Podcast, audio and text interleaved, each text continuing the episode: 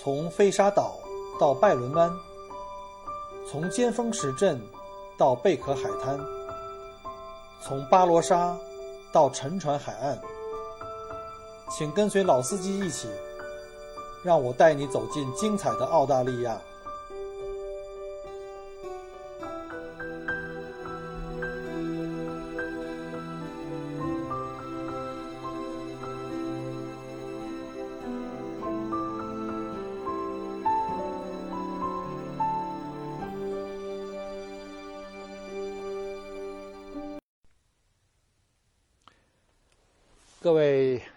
大家好，欢迎来到漫游过聊澳洲。今天我们来聊一下澳大利亚的一个非常非常热门的景点，叫做大堡礁。呃，有的观众可能会容易把这个大堡礁这个项目呢，就非常非常粗暴、简单的归结成叫做去凯恩斯。其实大堡礁是非常非常大的，它不仅仅有凯恩斯一个地点呢可以进入到大堡礁。那这个是世界上目前最大、最广阔的一个珊瑚花园，是无数人心中的梦想了。呃，是所有潜水爱好者的圣地。如果来到澳大利亚，你没有去过大堡礁，那就好像去北京没爬过长城，吃年夜饭缺了饺子一样。那大堡礁呢，之广大呢，超乎你的想象。这一堪称是世界奇观的巨大珊瑚礁群。占整个地球珊瑚礁群的百分之十以上，啊，你可以想象一下啊，那是相当相当巨大，也是唯一一个可以在月球上都能看到的生物系统。大堡礁延绵两千三百多公里，从昆士兰海岸的班达伯格一直向北延伸到澳大利亚最北端的约克角，跨越澳大利亚东海岸近三分之二，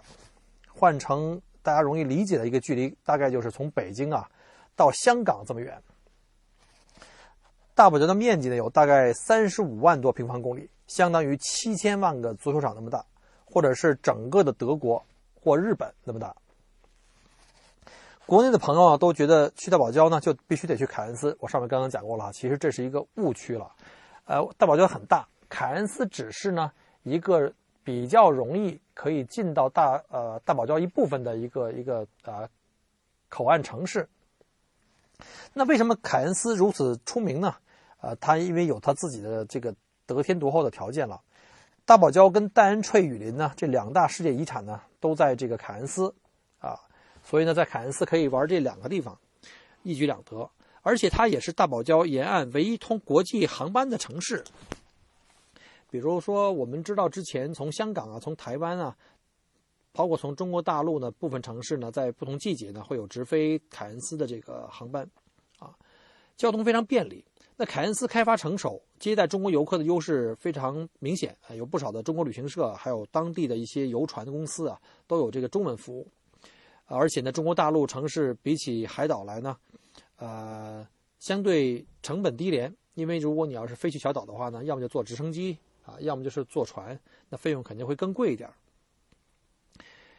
这些优点呢，都。使得凯恩斯目前成为了国内这个旅行社，尤其是大散团，就是我们说的那些，就是什么三万八千八，什么玩多少天那种大散团的首选，因为经济呃这个原因。但是呢，凡事都有两面性，因为凯恩斯呢接待的这个游客啊，尤其是这种散客太多了，啊，就好像我们去过泰国一样哈，泰国的这个旅游是非常非常成熟的。但是但凡是我们听说过的地方，像什么普塔亚，或者是像普吉岛。那开发的很多人也特别多，那问题就会来了。那凯恩斯也是一样。那凯恩斯周围呢，内堡礁的海域的珊瑚呢，受到了严重的损害，啊，尤其是国内旅行社为了压低价格，都把这个行程中啊，都排一些比较近的岛，船坐的时间短嘛。比如像绿岛，啊，在绿岛呢，可能是在国内旅行社这个凯恩斯行程里曝光数最多的了。其周围珊瑚的这个景色呀，这个乏善可陈，因为都基本上死光了。啊，甚至有这个白色沙漠之称，呃，我相信如果各位真的有心去潜水的话，可能把水伸进水底呃水水面以下的那一瞬间哈，你会特别特别失望。但这个也不能怪旅行社，因为毕竟旅行社是为了竞争啊，因为在中国尤其是非得低价竞争才可以有客人的，所以他们在设计产品的时候呢，这个旅行旅行产品的时候呢，首先考虑的是金钱成本跟时间成本，啊，还有全体这个。呃，旅行的游客的普遍接受度，如果金钱成本和时间成本也是你的软肋，那你还想追求澳大利亚旅游的这个大而全，嗯，只想把大堡礁当做到此一游的景点，对浮潜和水下景观要求不高的话呢，选择大旅行社的这个散团产品呢，还是可以的。我说的是可以的哈。那大家伙如果有报了散团去了玩的觉得不开心，也不要骂我啊。而且呢，在你到了以后呢，你也可以加点钱呢，升级到外堡礁，就是坐船去到更远的地方啊，比如从道格拉斯港坐当地老外的那个游船去到更远的那个外堡礁去看那个大海和珊呃珊瑚礁质量就会好很多。那上面我说的这些话其实不是为了黑这个凯恩斯啊，呃，从凯恩斯出发去外堡礁啊，以及更北部的这个礁群呢，都有很多不错的潜水点。啊，只不过是因为我自己呢，本人就是小编自己呢，以及我自己家人呢，都是特别喜欢潜水的。我们全家都有潜水执照。我们说的是这个，呃 p a d y Open Water 水下的这个，呃，就是我们叫水肺潜水的潜水执照。所以呢，我们都特别喜欢去潜水，我们就会更加偏重的深度游。呃，跟着散团那种又时间紧、任务重，然后就是点到为止、蜻蜓点水那种到此一游，呃，说实话，我个人不是很推荐。但是话说过来哈，如果您就是刚刚我提过的那种，对这个价格敏感度比较高，时间又很紧，又想希望能够在这些著名景点呢都能够，呃留个留个影的，那您就自己去选择吧。那就像我们出去吃饭一样哈，需要认真的品尝这个这个菜品，不能够囫囵吞下去，否则的话你根本品尝不到它真正的味道。所以呢，来大堡礁玩的人的客人呢，呃你。会发现有两个极端的反馈给你，有一部分客人就是说这个东西，呃，大堡礁特别无聊，哎呀，去了以后到处都是人，然后坐船两个多小时去外海，然后一路吐啊，又晒啊，然后到了以后就是一片大海而已，没啥意思，然后把头伸到水里看，就几只小鱼儿，珊瑚也没啥可看的，还不如去泰国，泰国又便宜啊，飞飞机过去又又近，比澳洲近了一半。那另外一部分客人的反馈就会是特别好，说，哎呀，那边的鱼简直太棒了。各种的鱼类，珊瑚非常的美啊，然后反正就是溢美之词。所以这两两种极端的这个情况的原因，就是因为大家对旅游的这个期望值和他们报的这个团和消费的这个程度呢，不是不是很接近啊，或者说相差甚远，所以呢反馈也是非常非常的不一样啊。那呢，我们总体来说呢，呃，大堡礁呢还是一定要来的，因为。现在珊瑚礁全球因为这个温度正在变暖啊，全球的这个这个气温变暖，造成大堡礁在大片的呃白化，就在死亡。呃，因为水温的升高呢，造成这个珊瑚虫的这个死去。官方预计大堡礁将会在二零五零年啊，记住哈，二零五零年可能会彻底消失，这听起来很可怕。二零五零年距现在大概还有三十年不到，三十年多一点的这个时间。所以各位如果还没有去过大堡礁的，我建议要抓紧了，一定要在它消失之前，一定要认真的去体会一下，呃，而且呢，肯定要抓紧。为什么呢？虽然说还有三十年，它不是一天全部都死掉的，它肯定是逐渐会死掉。所以来的越早，看到的精彩的程度呢就越都不一样啊。我稍后在这篇节目的后面呢会发几张照片，来分别来放一段，在同一地点不同时间拍的照片。有一九八零年到二零一五年啊的照片，你会清楚的看到这个珊瑚的这个变化。从我个人的角度呢，我会建议大堡礁值得你单独为它来一次澳洲，这是对的哈。但是也有一些客人会跟我说：“哎，小郭，原来我参过你的团啊，你原来跟我说就不让我去啊，就横拉竖拉不让我去啊。”呃，是这样，我个人觉得呢，如果去大堡礁，我还是强烈建议各位能够真的去考一个。呃，潜水执照呃，类似像这种休闲潜水照，像 PADI Open Water 这种很入门级的，或者如果你有点小追求呢，呃，可以稍微升级一下啊，可能大概五到六天吧，可以考完，就是这个高级开放水域潜水员执照，呃，Advanced Open Water，嗯，但是呢，我个人建议在澳洲就不要来考虑学了，因为澳洲消费很贵，可以考虑在东南亚，像泰国呀、菲律宾这种国家去找一个 PADI 五星级的这个潜水学校，带酒店的哈，连度假带考证。全部一次拿下，然后再安排一个时间来到澳大利亚去看一下大堡礁，绝对会不虚此行。那如果单独为了大堡礁来一趟的话呢，我建我建议的话，可以再把其他的行程可以再捎带边的再玩一次啊。大概行程推荐，我建议十到十五天吧。这是比较赶的时间了。啊，你可以选择呢从大陆自驾，也可以出乘船出海潜水哈，这从呃昆州来讲的，或者找一处避世海岛休闲的度假啊，因为在大堡礁沿岸有很多海岛了，像海龙岛啦，像这个呃 Lady Elliot 啦，还有很多像绿岛啦啊，其他这些小岛可以在岛上居住，当然可能会贵一些了啊。那关于性价比的问题呢，就是您自己的判断了，因为有的人他可能是。大款土豪啊，这个对价钱敏感度不高。对其他一些像工薪阶层，可能的这个在澳大利亚消费太贵了哈。比如像小郭这样的，像 Michael 这样的，啊，本人就是屌丝一枚，所以呢，这个东西呢就因人而异了。啊，但是我仍然愿意为大家来计划一下，就是来大堡礁来玩的一个最佳的方案啊，有几种方法可以去玩。那大堡礁由北向南大致啊可以分为五个大的区域。每个区域都有一些亮点，都值得去一一跑一遍。下面呢，跟您就逐一介绍一下，然后您可以根据自己的这个实际情况选择一个最适合你的啊。记住哈，大堡礁从来没有最好，只有最适合您的。啊，也不要想着说我把大堡礁全部都跑遍哈。你想象一下，从北京到香港的这个距离上面有多少个地点，你要全跑一遍的话，得用多少年时间？还是找一个更适合自己的比较现实。先说啊，原生态的北区。叫做 The Wild North，呃，建议到访人群啊，主要是以下几类哈，一个就是时间充裕，比如说我在大堡礁可以放七到十天啊，这就很这就很宽裕了。另外一个就是狂热的潜水达人啊，呃，入门水平我觉得得是高级开放水域潜水员 p a d y Open Water 的，就是 Advanced 级别，然后经常会搞一些水下摄影啊，对吧？然后追逐海豚啊，什么去拍拍这个鲨鱼或者是。海龟啦这样的，或者是那种狂热的海钓爱好者，可以包船出去钓鱼一天啊，就是再晕再大的浪也都不怕。另外一个就是因为接待能力很有限哈，很多地方是没有针对中国人开放的地方，就要对这个英语的沟通能力有一定的要求了。这个北区呢，这里主要是属于这个大堡礁北部的非常非常遥远、很少经过商业开发的地方。从凯恩斯或者从道格拉斯港出发呢，有很多那种多日的潜水船，可以从这边呢去选择一些潜点去下潜。那北部的叫色带礁群，叫 Ribbon Reefs 啊，从南向北依次编号，离凯恩斯越远，潜水环境越好。所以你刚才我讲过的一个情况，你就知道哈，因为凯恩斯去的人太多了。那边珊瑚群的这个破坏的程度非常非常严，非常非常严峻了。那离它越远的地方呢，就越漂亮。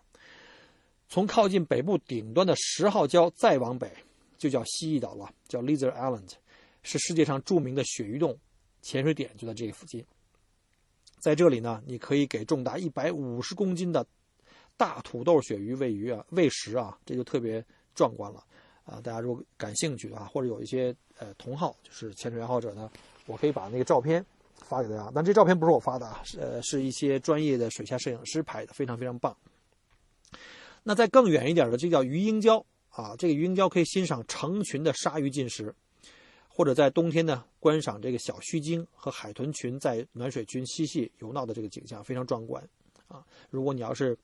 对这个海底世界跟这个鱼群特别感冒的话，这个景点就一定要来了。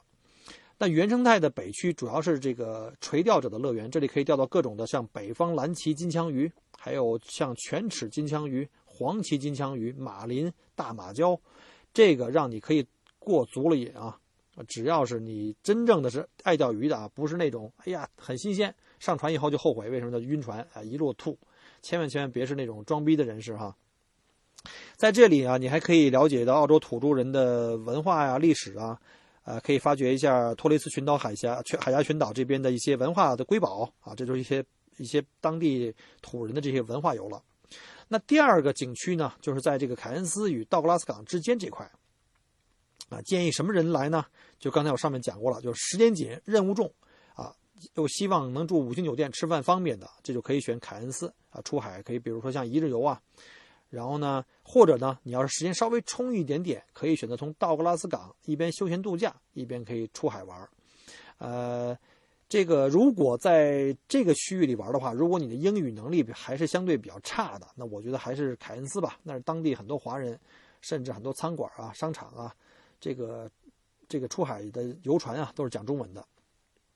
那先说一下凯恩斯，如果这里你是喜欢热闹、便捷，那这就是首选啊。英文能力基本上不需要啊，而且这儿呢是前往大堡礁的游船、商业船最多的地方，选择也多样，然后服务也成熟。因为这样的话呢，就是这个价格呀，相对来说也会低廉一点。至于如何选择呢？您可以将来呃，或者是稍后吧，我发一个我们的曾经在公众号里发过一篇关于凯恩斯自由行如何选船的一些攻略啊，到时候你们去参考一下。那道格拉斯港呢，是澳大利亚本地人特别喜欢的一个度假胜地啊，是一个适合放空自己、发发呆啊，天天这个吃吃喝喝玩玩的地方。其实要说到这道格拉斯港有多好玩呢？估计大部分中国人都不一定会喜欢，呃，因为中国人喜欢什么呀？就是哎，到一个地方照个相就走。道格拉斯港很多老外往那一待就待一星期啊，就吃，就每天就是吃吃饭，然后拿瓶酒，然后拿本书在太阳底下一晒，晒一天就完了。那中国人更加喜欢就是哎赶路到这儿拍照片，哎我发上传一个朋友圈，到那儿拍照片，要让我天天在一个地方待着可能会比较闷。那如果你要是喜欢这个安静啊，喜欢这个远离喧嚣呢，这儿就到拉斯港就太适合你了哈。啊，这里距离大概凯恩斯是一个小时车程，而且沿海公路非常的美，有这个叫小洋路之称。我们知道澳大利亚还有一个著名景点叫大洋路，那是在墨尔本西南的海岸公路。那这块呢，从凯恩斯到道格拉斯港呢，人称叫做小洋路之称，说明这个海岸线的这个风光也是非常漂亮的。从这里出海的游船啊，比凯恩斯比较少，但是从这里出发的这个银梭号，往往都会去水下景色更美的什么阿金考特礁啊，呃，这个主要是老外那些尤其喜欢潜水的特别喜欢的那个啊服务了。然后，如果你要是住在凯恩斯呢，也可以从道格拉斯港坐这银梭号，只不过呢，你就要在订船票的时候要多订一程从凯恩斯酒店接你们去道格拉斯港银梭号码头的这个呃往返的这个接送服务啊。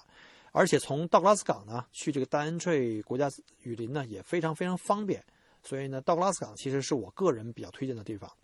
那道格拉斯港呢比较适合这个自驾游的人啊，比如说你自己英语不错，又能自己又能开右舵车，那沿着海岸公路呢，你可以开车去到最北端的这个约克角半岛去玩啊，这里有历史小镇库克镇，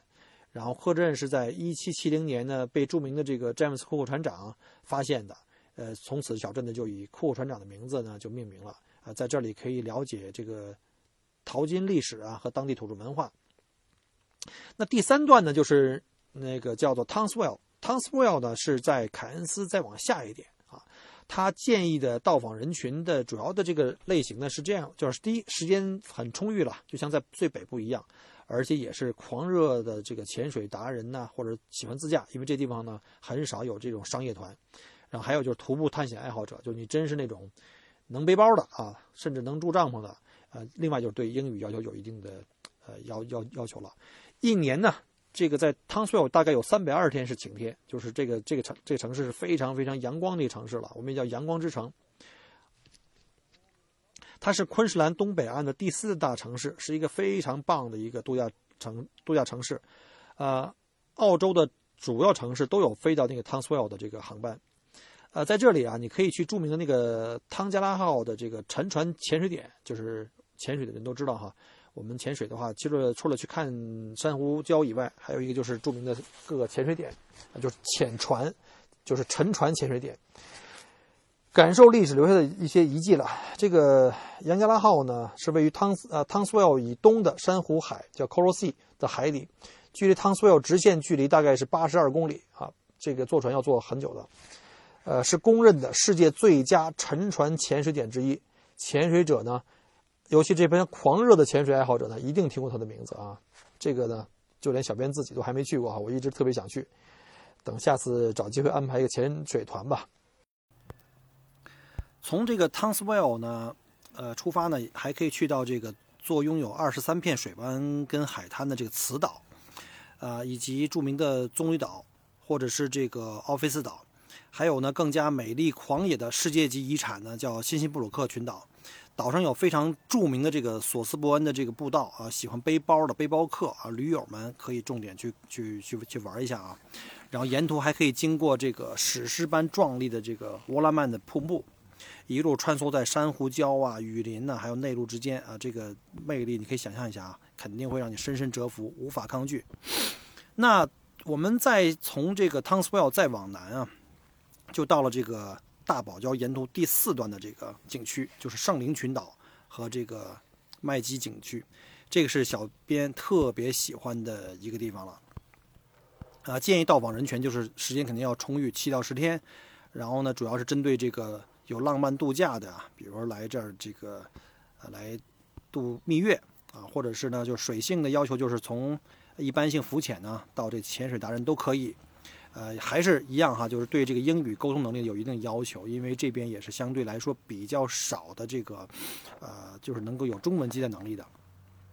那说到圣灵群岛的话呢，就。这要特别讲一下了！圣灵群岛啊，由大概大大小小七十四座小岛组成，是澳大利亚最著名的一个浪漫度假胜地啊。这个号称呢是澳大利亚的马尔代夫，你可以想象一下啊。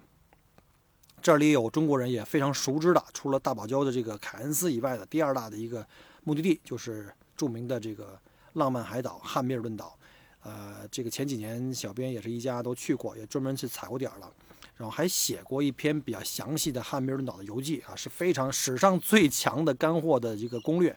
呃，稍后呢，我会把这个游记的这个链接啊贴到我们这篇的这个呃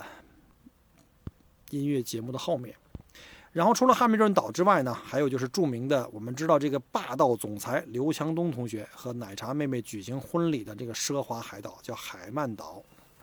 这个是非常适合家庭出游的岛啊。除了贵之外，没毛病啊！要是兜里这个资金富裕的话，尽管就砸钱去，啊！另外还有一个就是，也是一个避世小岛，叫白日梦岛。你你想象这个名字哈，叫 Daydream Islands 啊，也是非常非常的漂亮。另外还有就是特别推荐啊，也是这个 Michael 特别喜欢、特别推荐的，一定要去的景点就是，这里是有澳洲被称为最美沙滩的白天灯沙滩。啊，以及非常浪漫的这大堡礁著名的新型礁啊，有很多人可能知道哈，我们很多朋友去过凯恩斯啊，他们好像也坐飞机去看过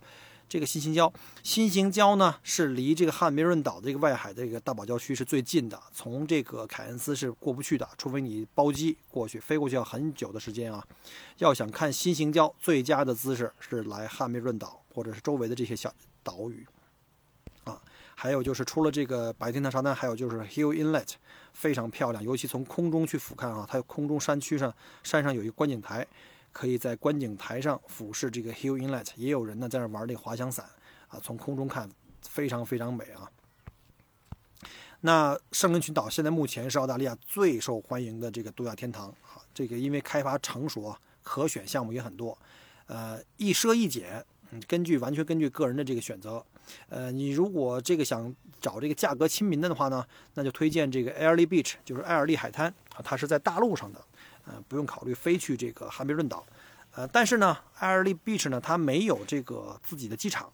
呃，只能飞到它比较近的一个叫做叫做 Proserpine，Proserpine 有机场，但是呢，它也有大巴呢，可以一个多小时到达这个艾尔利海滩。那如果你是这个大款啊、土豪啊，那我个人建议哈，如果资金不是特别紧张的话呢，一定要去汉密尔汉密尔顿岛。汉密尔顿岛它好处呢，第一个它有飞机直达，从这个澳洲主要城市都有飞机直达，它有自己有岛上有一个直升啊，有一个这个机场。然后呢，岛上全岛覆盖 WiFi 啊，这个是很多中国人最最最看重的一点了，因为很多地方呢是它手机是没有信号的嘛，但是你在这到小小岛上不会失联。这样的话，你全岛覆盖 WiFi 的话呢，你就可以随时跟国内的亲友联系啊，然后呢，可以发朋友圈啊，把美照啊、视频可以发给朋友去呃分享一下。那这里的项目非常多，你可以在游泳池啊或海边游泳啊、浮潜啊、深潜就不讲了。然后更加高奢的呢，你可以私人包机、包艇，然后出外海，然后也可以在岛上打高尔夫球啊。这个项目非常非常的多，你根据自己的喜好去选择就好了。然后呢？在这个艾尔利海滩呢，呃，也有船只呢，可以到外海大堡礁平台一日游啊，或者是有那个多日的船潜，就是如果你有那个呃潜水执照的话。那当然了，从艾尔利 beach 呢到这个外堡礁是从大陆上过去，肯定要比这个汉密尔顿岛从这个呃大陆和这个外堡礁中间的这个岛小岛过去可能更近一点啊。所以呢，如果有可能的话，我还是推荐住在汉密尔顿岛。而且相对于艾尔利沿呃艾尔利海滩的话呢，国人也对这汉密尔顿岛更加耳熟能详。还记得当年那个让大堡礁火遍全球的那个招聘广告吗？号称是 the best job in the world，那就是在汉密尔顿岛的这个护岛员啊，每天就是玩啊，反正在我的眼里就是玩啊，潜水啊，这样那样的去玩。那经常有人会问，那到底呢是凯恩斯好呢，还是汉密尔顿岛？那这个又绕回到我们最开始的一个问题了哈。呃，个人喜好，我个人啊，呃，Michael 个人强烈推荐汉密尔顿岛。如果在这两个地方去选的话呢，是汉密尔顿岛。它的一方面，这两个地方都是服务很很成熟啊，在汉密尔顿岛也可以是用中文是没什么大问题，大部分酒店都有前台都有中文服务了。啊，但是出海的话，可能没有中文的这个前导哈，啊，稍微对英文可能会有点要求，但是不至于那么厉害。但是如果你时间紧、任务重，而且在预算上稍微有一点紧张的话，那可能还是要去凯恩斯了。呃，因为在汉密尔顿岛，它的接待能力还相对有有限，因为它毕竟不是大陆城市嘛，它是个小岛。呃，尤其每年到了这个旺季，呃，所谓旺季就是大概澳洲的这个夏天，十二月初一直到这个三月底吧。酒店会比平时贵很多啊！这个，呃，关于澳大利亚的这个消费呢，可能各位也都有个概念。之前几期的节目也都讲过，啊，如果大家要是有兴趣想去汉密尔顿岛去玩的话呢，那各建议各位呢就看我们之后呢分享出来这个汉密尔顿岛的这个攻略游记了。那最后呢，再介绍一下澳大利亚的这个大堡礁的南部，呃，最南部这一段叫做南部大堡礁。南部大堡礁呢，主要是从这个啊。它是从这个叫摩西海岸，从摩西海岸沿着这个海岸一直从班加伯格，啊，产糖啊，产糖的一个这个农业区，也是经济作物的一个区。邦纳伯格是一个著名的一个，呃，饮料的这个饮料厂呢，也是用这名字命名的。啊，经这个格拉斯洞一直到这个呃洛克汉普顿，这整个这一段就是南部大堡礁，就是整个大堡礁这个沿海岸线最南的一段，它属于冷水区。那这个地方有什么好处呢？它就是离布里斯班跟黄金海岸相当的近，从布里斯班开车大概是四到五个小时就可以到达。那你沿途还可以在格拉斯顿或者是努萨维尔呢去度假休闲，啊，沿途小镇都非常漂亮。然后这一边的这个海岛的这个质量非常高，因为是冷水区，我们知道珊瑚受到这个水温的影响呢，目前还不是很厉害。在这个音频的后面呢，我们会附上一张这个二零一六一七年这个澳大利亚这个大堡礁白化的情况，就是因为水温升高嘛，这个大堡礁开始产生白化，就是大片的这个死亡。那我们从这个图上可以看到呢，因为南部大大大堡礁呢是属于这个低水温地区，所以它的这个保护情况呢相对较好啊。你看到中部这一片的话，就已经是大片的这个死死亡的珊瑚礁了，就很很遗憾了。那在南部的这个。大堡礁呢有几个海岛是非常非常之推荐的，啊，首先就是著名的这个呃伊利特女士岛，伊利特女士岛呢，还有以及就是这个叫啊马斯格雷夫女士岛，还有就是小编刚刚三月份才去过的这个海龙岛，啊，还有威尔逊岛以及这个大凯布尔岛，这些岛呢就像这个当年葛优在这个不见不散电影里的一句话哈，一句台词。在浩瀚的南南太平洋上呢，就散落着很多的这个明珠。那这些小岛就是这些明珠了，尤其很多那种天然形形成的这些珊瑚岛礁，它内部呢形成了一个大的泻湖，非常适合这个浮潜及深潜哈，以及这个水下摄影。尤其是像我们今年三月份刚刚去过的这个海龙岛，啊，那是非常非常漂亮的，是一个非常原始的一个小岛，在大堡礁的大堡礁南部的最中间的部分。你等于是脚踏着大堡礁一个由珊瑚礁形成的一个岛，住在这个岛上唯一的一个酒店里面。当然，这个就费用很贵了啊，一晚上的费用非常非常贵。我们三月份去的时候，虽然不是最旺的季节，但是也是很贵，因为这个一直到三月份呢，从这个呃春天一直到三月份，就是春夏天这两个季节呢，是著名的绿海龟的产产卵跟繁殖季。呃，可以在海岛上看到很多这个大宝大海鲸、大海龟啊，绿色海龟呢，爬上岸了去产卵，以及在日落前后的这段时间的小海龟们孵孵化以后，奔向大海的这个动人场面。嗯，稍后也是我会发一些照片甚至视频给大家，如果大家想去看这些精彩的视频呢，也可以去上这个优酷哈，呃，去看我们分享出来的视频。那南部大堡礁呢，是我个人目前在整个这个大堡礁这个沿途里面，我是比较推荐的一个一个区域了，因为从布里斯班或黄金海岸自驾过来非常近啊。沿途我刚才讲过了，又可以经过一些澳洲著名的度假胜地，像这个努萨啊，或者是这个邦达伯格啊，再或者是那个格拉斯顿。然后呢，还有一个就是特别推荐，就在这边的话，如果能有时间够的话呢，一定要去探访一下这个世界遗产地，也是全球第一大的沙岛，叫 Fraser Island，啊，这是非常非常好的一个玩四驱越野的一个天堂啊。如果您喜欢玩越野的话，那到这儿来租个越野车去沙地里翻翻沙子是非常爽的。那如果您没有时间自驾，只想一日游或两日游的话，就是时间太过紧张的话。啊，那也没问题。那您可以从布里斯班或黄金海岸乘这种小型包机直飞到这个伊利特女士岛。呃，一日游大概行程呢是一个成人大概七百五十澳币，这包含了往返的飞机票、呃自助的午餐以及浮潜跟那个浮潜的设备和玻璃底船等项目。那如果深潜，可能还要再增加一个深潜的费用。啊。表面看这个价钱蛮贵的哈，但是你想一下，如果你从大堡呃从这个黄金海岸或布里斯班转机去到凯恩斯，往返的机票加上当地的酒店，再加上出海的船票，那而且还折腾，还特别浪费时间，而且呢看到的景点远远不如这个刚才介绍这几个岛，所以如果你时间真的很紧的话，我就建议你从这两个国际化的都市呢，啊包个小飞机啊，当然也不是包机了，就是跟几个朋友一起呢搭这个小飞机，专门飞到岛上去玩。这个伊利特女士岛的话呢，被认为是世界上最佳的这个浮潜跟深潜的场所之一了，因为它的很多珊瑚礁呢没有被受到任何破坏，然后呢海洋生物的这个丰富度非常非常高，包括各种山鱼啊、啊珊瑚啊、鱼类啊，还有这个贝壳、海星、海龟、海豚，还有就是我特别喜欢的一种叫浮喷，就是叫 manta ray 或者 stingray 啊，呃，另外在这里呢，海龟的偶遇度极高啊，非常非常高，我特别推荐。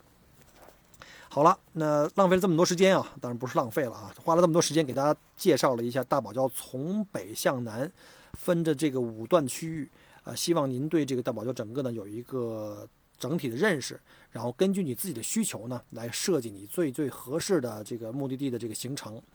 呃，在最后收尾以前呢，再跟您再稍微啰嗦几句，就是第一呢，要一定要提前计划你的行程啊，英文叫做 plan ahead。但是很多中国人呢，就把它翻译成计划个头。要知道，这个佛系旅行啊，在澳大利亚非常不好使，尤其是这些，呃，地广人稀的这些地儿哈，呃，接待能力很很有限。你要不定的话，来了以后会发现根本没有酒店接待你啊，船上也没有船位，没有船票，这就很尴尬了。那另外呢，如果你要是真的是想来浮潜或者是深潜的话，那种潜水控或者是来度假的哈。呃，就是这种，就是这种，呃，带一些呃比较精彩的活动的，像什么跳伞、热气球，那建议呢不要带七岁以下的儿童。那又是想带着玩儿，又是想痛快玩儿呢，这个度假呢，这个不是特别现实哈。那如果有年长的老人，一定要考虑这个身体的承受呃能力。另外呢，就是因为有各种的这种船啊，出海的船啊，还有就是上飞机啊，不管直升机还是观景的这个呃单引擎、双引擎的固定翼啊。一定这个晕船晕机药一定要必备啊！因为我看到太多的客人一整天都在吐，呃，吃也吃不下，玩也玩不好，就把自己这个行程给毁掉了。好吧，呃，那因为时间关系呢，今天就介绍这这里。呃，再一次感谢各位的耐心的收听。同时呢，如果您喜欢的话，也也真心恳请您能够把这个节目分享给您的朋友。啊，发微信朋友圈啊都好。如果希望可以跟我线下互动的话呢，欢迎您加我们的这个啊微信公众号啊，叫墨尔本精品旅行，呃，就是 Melbourne，呃 M E L 的缩略啊 M E L，然后一个减号 V I P 减去 Tour，啊就 T O U R。然后呢，还有呢，也欢迎您呃在我的同名新浪微博麦口锅给我留言互动。如果您近期希望来到澳大利亚旅游啊，对某些景点有兴趣或有些疑问，希望我给您一些建议的话，那还犹豫什么？就给我留言吧。然后祝各位啊玩的开心啊！澳大利亚欢迎您。